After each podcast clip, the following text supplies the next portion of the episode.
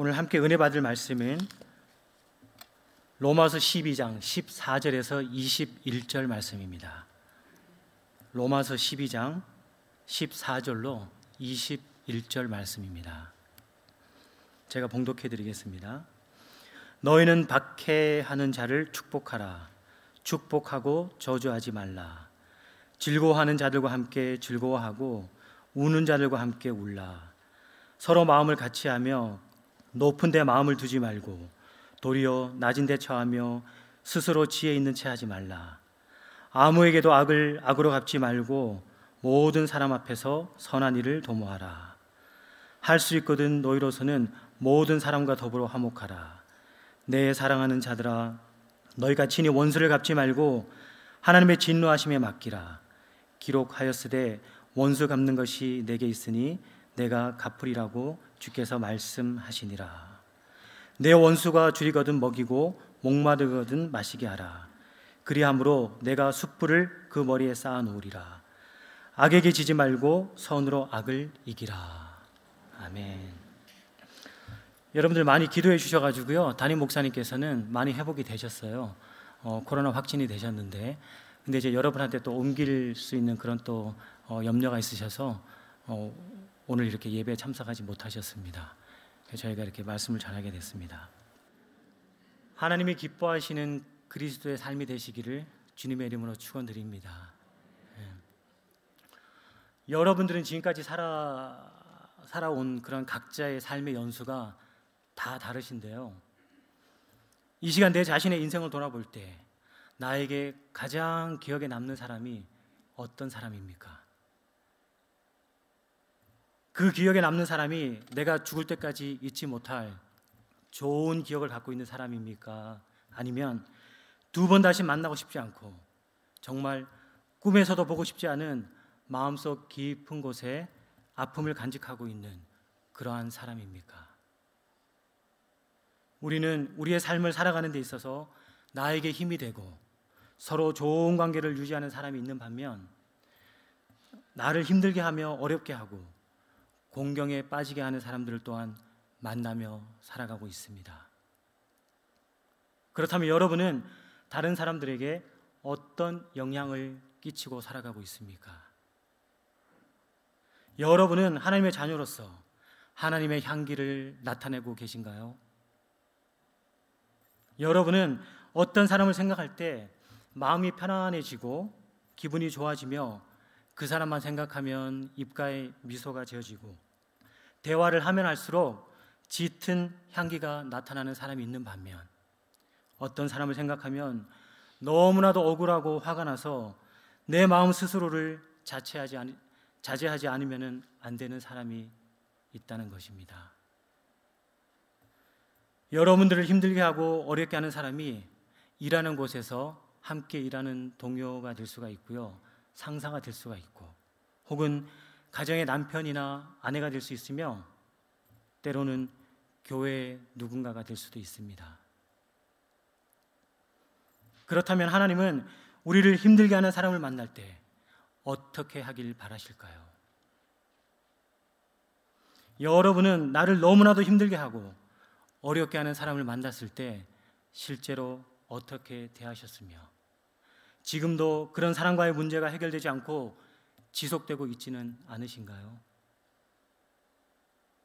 오늘 말씀을 통해 크리스찬으로서 이러한 문제들을 어떻게 해결하며 하나님께서 기뻐하시는 신실한 하나님의 자녀의 삶을 살 수 있는지에 대해서 함께 말씀을 나누기를 원합니다.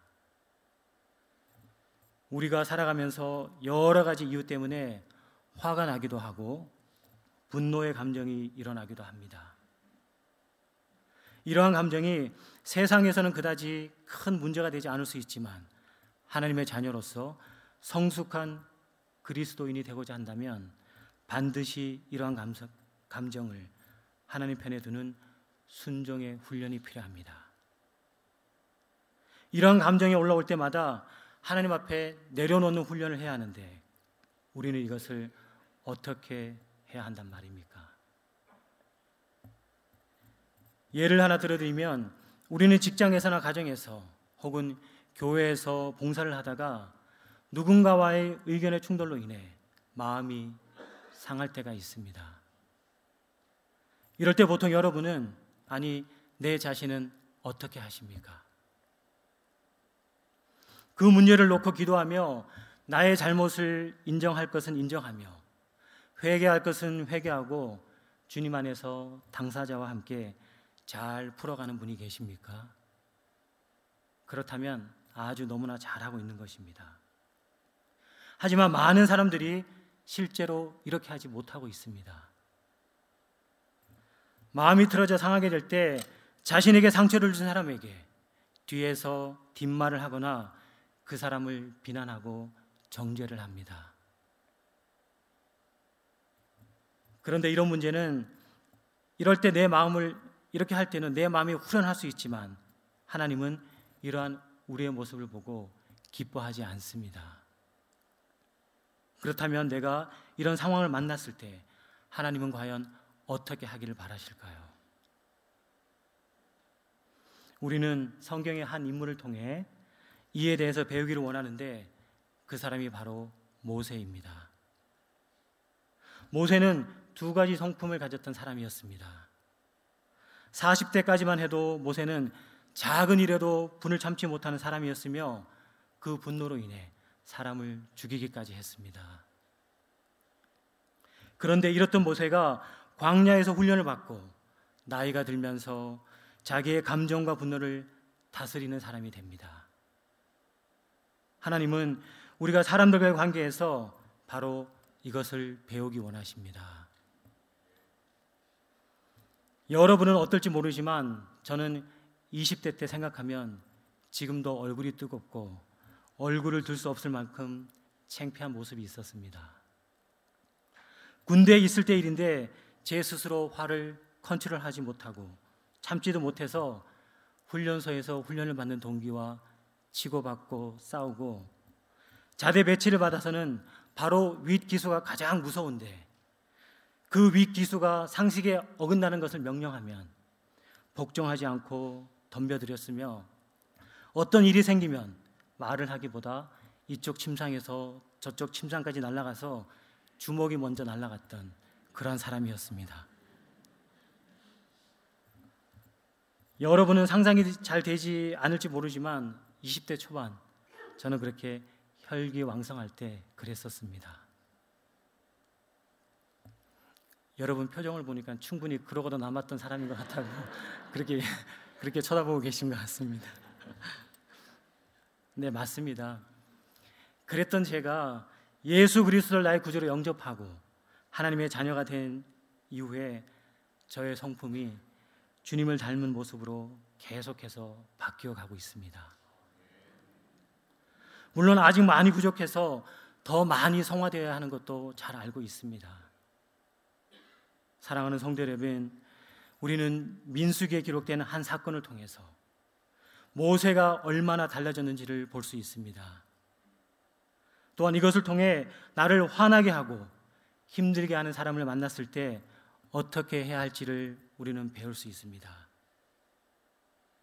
모세가 이스라엘 백성을 이끌고 출애굽을 한 후 광야에 있을 때 한 사건이 일어나는데 그것은 고라와 무리들이 모세에게 반역을 하였습니다. 이들이 모세에게 말합니다. 야, 너만 지도자냐?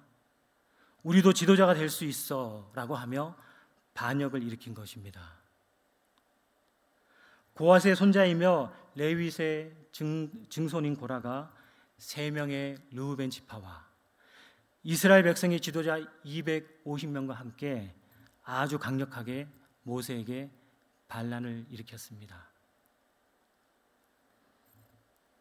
그런데 여러분, 이런 반란을 본 모세가 어떻게 하신 줄 아십니까? 40세 때의 모세처럼 뭐라고 기껏 노예 생활에서 해방시켜 줬더니 뭐 한다고 하는 것이 반역이야? 내가 너희를 그냥 둘 것 같아? 라고 하면서 화를 쏟아냈습니까? 성경을 보니 이런 꼴을 당한 모세가 어떻게 했는지 기록이 되어 있습니다. 민수기 16장 4절과 5절 말씀을 보시면 고라와 무리들이 반란을 일으켰을 때 모세는 흥분하며 같이 싸운 것이 아니라 땅에 엎드려 기도를 했다고 합니다. 자기 자신의 참을 수 없는 감정을 먼저 드러내며 표출한 것이 아니라 하나님 앞에 무릎을 꿇었습니다. 하나님은 나를 힘들게 하는 사람이 있을 때 그 사람을 향해 분노를 내거나 비난을 하는 대신 그 문제로 하나님 앞에 무릎 꿇기를 원하십니다. 하나님 앞에 무릎을 꿇은 모세는 그 다음의 문제를 해결하기 위해서 스스로 나선 것이 아니라 이 문제 해결을 하나님께 맡겼다는 것입니다. 두고 보자. 감히 나한테 이렇게 해? 이렇게 너희가 나한테 이렇게까지 할 수 있어? 라고 하며 내 감정대로 한 것이 아니라 이 문제 해결을 하나님께 맡겼습니다. 성도 여러분, 하나님은 이런 모세를 향해 뭐라고 하십니까? 민수기 12장 3절에서는 이 사람 모세는 온유함이 지면의 모든 사람보다 더하더라고 말씀하셨습니다. 여러분 이것이 나를 힘들게 하고 어렵게 하는 사람을 만났을 때 하나님이 원하시는 감정 처리의 방법입니다. 나를 화나게 하고 힘들게 하는 사람을 만났을 때 뒤에서 비난하고 정죄하는 것이 아니라 하나님 앞에 나와 무릎을 꿇고 기도하며 그 문제를 하나님께 맡기길 원하신다는 것입니다. 이것이 바로 내 감정을 하나님께 두는 방법입니다. 그런데 이런 말을 이런 말을 하면 어떤 분들은 이렇게 말을 할 때도 있습니다. 네, 저도 잘 알고 있고요. 충분히 이해합니다. 하지만 내 감정은 어떻게 합니까? 그 사람만 생각하면 화가 치밀어 오르고 피가 거꾸로 솟는데 이럴 때 어떻게 하란 말입니까? 라고 말을 합니다. 네, 맞는 말입니다. 누군가 나를 무시하고 나에게 해를 끼치고 상처를 준다면 우리 안에서 화가 나는 것은 당연한 것입니다. 그러나 우리가 기억해야 할 것은 고라가 반역을 했을 때 모세도 엄청나게 화가 났다는 것입니다. 하지만 여기서 우리가 주목해야 할 것이 있습니다. 그것은 모세는 분명히 화가 났지만 이것을 사람들에게 풀지 않았으며 그는 말로든 행동으로든 사람에게 풀지 않았다는 것입니다. 대신 모세가 어떻게 했다고 합니까? 성경은 민수기 16장 15절에서 말씀하시는데 현대인의 성경으로 제가 읽어 드리겠습니다.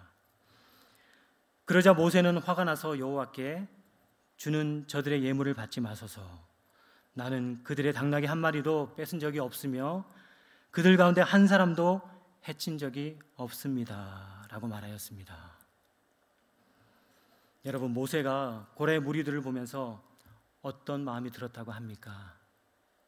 굉장히 화가 났다고 합니다. 그런데 여러분, 우리는 여기서 아주 중요한 한 가지를 보아야 합니다. 모세는 참을 수 없는 화가 났지만 그것을 사람들에게 풀지 않았다는 것입니다. 그 사람들과 대면하여 싸우지 않았고 누군가에게 그들을 비난하거나 정죄하지도 않았습니다. 그는 기도하면서 자기의 감정을 하나님께 토설하였습니다. 이것이 바로 하나님이 우리에게 바라시는 것이며 이것이 내 감정을 하나님께 두는 사람의 모습입니다. 그렇다면 여러분, 우리는 어떻습니까? 내 주에 나를 힘들게 하며 모함하고 정죄하고 비난하며 인격적으로 나를 무시하는 사람에게 어떻게 대하고 계십니까? 하나님은 과연 이런 사람을 향해 내가 어떻게 하길 바라실까요?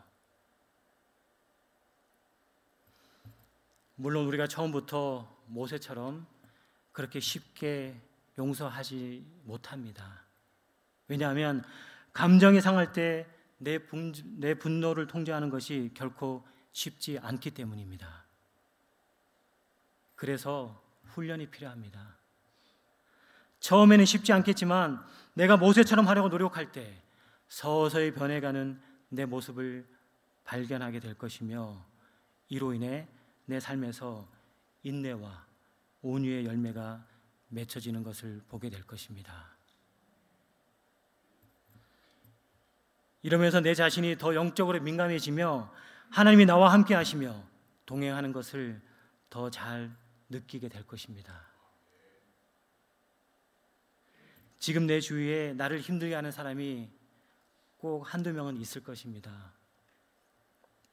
그렇다면 이제부터는 이런 사람들을 내 신앙을 성장시킬 훈련 대장으로 삼으시기를 바랍니다. 가정의 누군가가, 직장의 누군가가, 내가 아는 누군가가 나를 힘들게 할 때 비난하고 정죄하는 것이 아니라 교회 기도의 자리로 나오고 골방의 기도의 자리로 나아가시기를 간절히 소망합니다.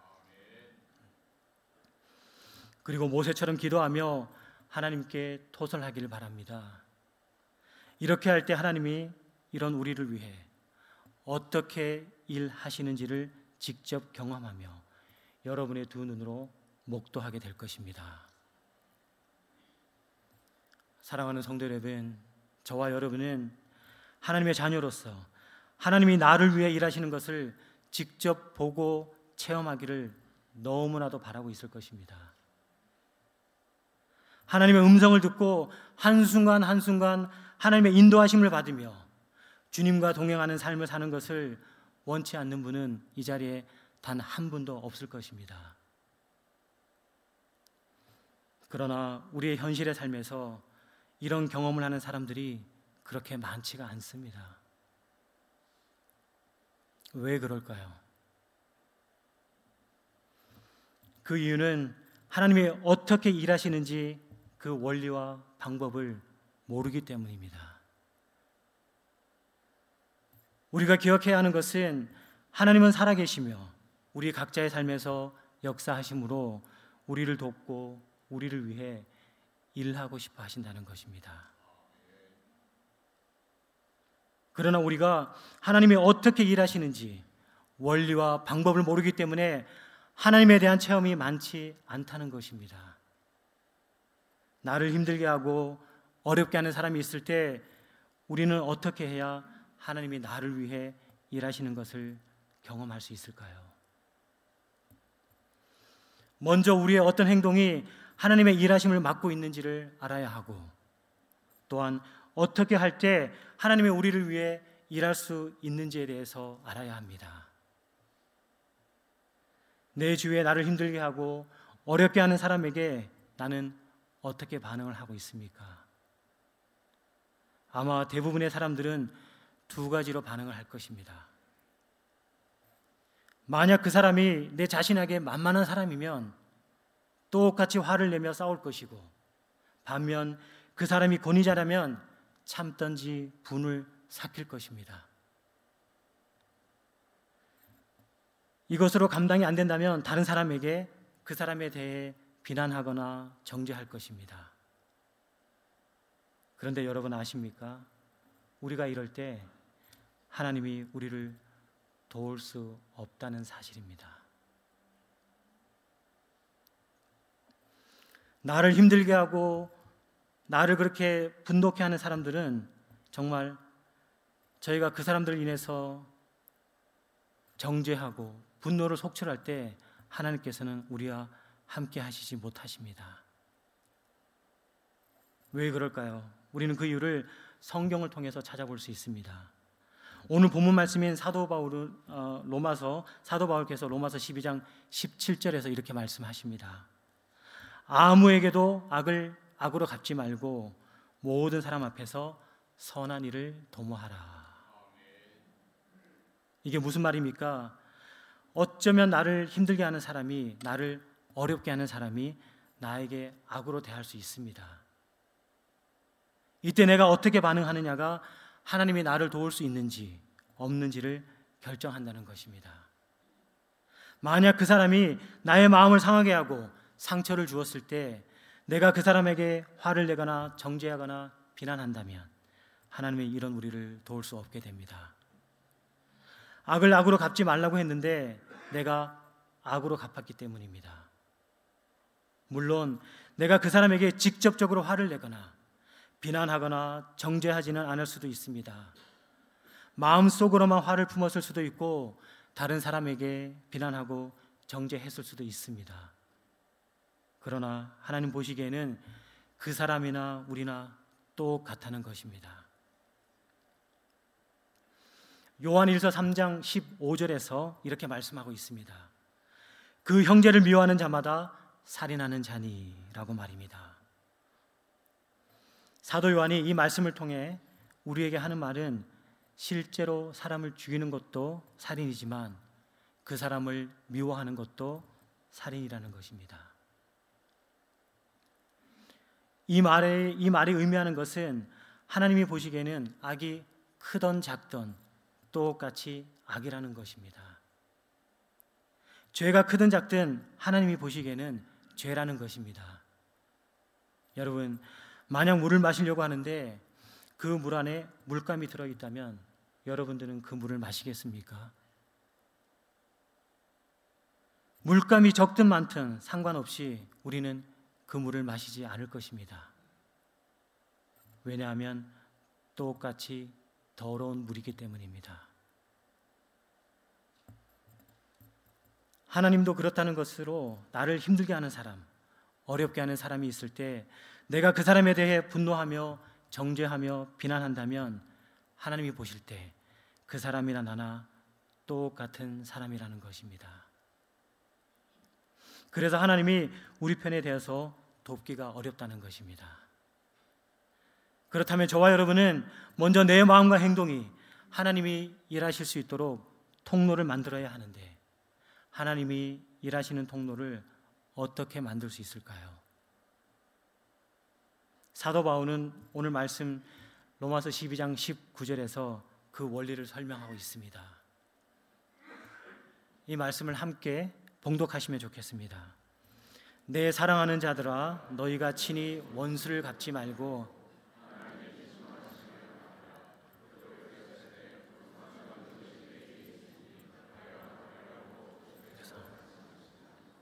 아멘. 사도 바울은 친히 원수를 갚지 말고 하나님의 진노에 맡기라고 합니다. 이럴 때 하나님이 친히 갚아주시고 하나님이 나를 대신하여 일하시는데 우리가 이 원리를 알게 되면 왜 하나님께서 그때 나를 돕지 않았는지, 왜 그때 나를 도왔는지를 알 수 있게 됩니다. 나를 힘들게 하러 힘들게 하고 화나게 하는 사람들에게 그 사람과 똑같이 화를 내거나 미움을 쌓고 비난하고 정죄하지 않으며 대항하지 않고 하나님께 모든 것을 맡기고 주님 앞에 나와 기도하기 시작한다면 어떻게 될까요? 그 사람에 대한 내 미움을 내려놓게 되고 그 사람을 축복하고 용서하게 되는데 애를 쓰게 된다는 것입니다. 마가복음 11장 25절에서는 서서 기도할 때에 아무에게 협의가 있거든 용서하라. 또한 마태복음 5장 44절에서는 너희를 박해하는 자를 위하여 기도하라. 이렇듯 입을 다물고 비난하지도 정죄하지도 않고 그 사람을 위해 축복하고, 기도드리면 어떻게 될까요? 그렇게 되면 내 문제가 나의 문제가 아니라 하나님께로 넘어가게 됩니다. 이것이 하나님의 진노하심에 맡기는 것으로서 이럴 때 하나님이 우리를 위해 일하시기 시작합니다. 그렇다면 어떻게 일을 하신단 말입니까? 그것은 하나님이 먼저 나를 만지시기 시작하십니다. 저 사람이 너에게 그렇게 힘들게 해도 그 사람을 품을 수 있겠느냐 하시면서 내 마음의 변화를 먼저 요구하시고 용서하라 품으라고 말씀하십니다. 그렇다면 왜 하나님은 우리에게 이렇게 하시는 걸까요? 이것을 통해 우리 안에 인내와 온유와 사랑과 같은 성령의 열매가 맺히길 원하시기 때문이며 이럴 때 하나님이 우리를 통해 더 많은 일을 더 큰 일을 하실 수 있기 때문입니다. 그러면서 하나님이 또 하시는 일이 있는데 그것은 나를 힘들게 하는 사람이 사람의 행동이 변할 수 있도록 여러 가지 방법으로 일을 하신다는 것입니다. 우리가 생각하는 것처럼 처음부터 그 사람에게 하나님께서 벌이나 진노를 내리지는 않습니다. 왜냐하면 하나님 입장에서는 그 사람도 사랑하는 존재이기 때문입니다. 그러나 여전히 그 사람이 변하지 않는다면 어떻게 될까요? 그 악에 하나님은 진노하십니다. 그리고 이때부터 그 사람이 가장 소중하게 여기는 것들을 치시기 시작하시는데 그것이 재정일 수도 있고 그것이 명예일 수도 있으며 건강일 수도 있고 어떠한 일일 수도 있습니다. 이러면서 하나님은 더 이상 그 사람이 나를 공격하지 못하도록 막아주신다는 것입니다. 이것이 나를 힘들게 하고 화나게 하는 사람을, 사람이 있을 때 내 감정과 마음을 하나님께 드릴 때 하나님, 하나님이 나를 위해 일하시는 방법입니다. 혹시 내 주위에 나를 힘들게 하고 어렵게 하는 사람이 있지 않습니까? 하나님이 이런 사람이 있을 때 우리에게 가장 바라시는 것이 이들을 품어버리는 것입니다. 사울이 다윗을 죽이려고 달려들어서 달려들었을 때 오히려 다윗은 그 사울을 품어버렸습니다. 그렇게 자신을 힘들게 하고 10년 동안 자신을 죽이려고 군대를 앞세워 추월한 그 사울에게 그를 죽일 절호의 기회에서도 그는 그를 죽이지 않았습니다. 하나님은 이런 다윗을 향해 이렇게 말씀하셨습니다. 너는 내 마음에 합한 자구나. 그리고 하나님은 이런 다윗을 왕으로 세우시고 예수님의 계보가 되게 하셨습니다. 만약 내 주위에 이런 사람들이 있다면 쉽지 않겠지만 이런 사람을 품어버리는 사람이 되어서 내 감정이나 내 마음을 하나님께 드리는 사람이 됐으면 좋겠습니다. 이때 우리는 하나님의 나를 위해 일하시는 것을 보게 되고 실제로 우리의 삶에서 체험하게 될 것입니다. 이것이 바로 나를 힘들게 하는 사람이 있을 때 하나님이 나를 위해 일하시는 원리입니다. 저희가 성탄절 이틀 전에 저희 가정을 해하려고 하는 일을 저희가 만나게 되었습니다.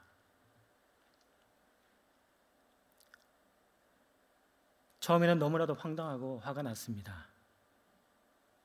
그렇지만 바로 하나님께 무릎을 꿇고 그 일을 하나님께 올려드리고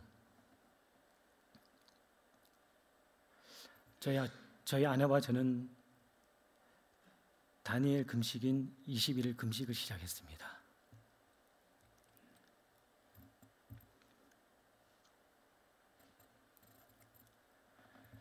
금식은 23일 날 시작했고 이번 주 목요일 12일 날 끝이, 끝이 납니다.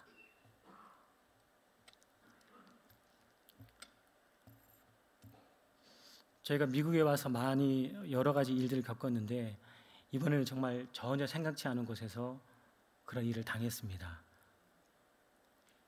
그래서 그때부터 저희가 매일 매일 매일 매일 가정 예배를 드리지만 가정 예배를 드리고 아이들과 함께 손을 잡고 그 사람의 영혼을 놓고 축복하며 기도하기 시작했습니다.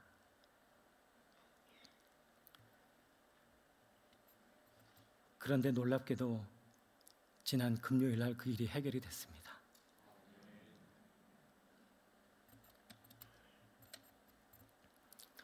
어, 이 일을 통해서 저는 물론이고 저희 자녀들이 하나님이 살아서 역사하시고 기도에 응답해 주신다는 것을 다시 한번 직접 체험하며 감사와 기쁨 가운데 하나님께 영광을 올려드리고 있습니다.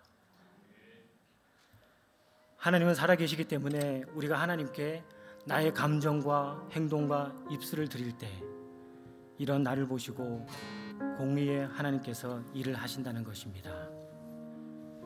이렇게 나의 삶에서 하나님의 일하심을 경험하면서, 경험하며 살아가는 저와 여러분이 되셔서 우리 각자의 삶에서 풍성한 성령의 열매를 맺고 하나님이 저와 여러분을 통해서 더 많은 일과 더 큰 일을 행하시리라 믿으며 주님의 이름으로 축복하며 축원드립니다.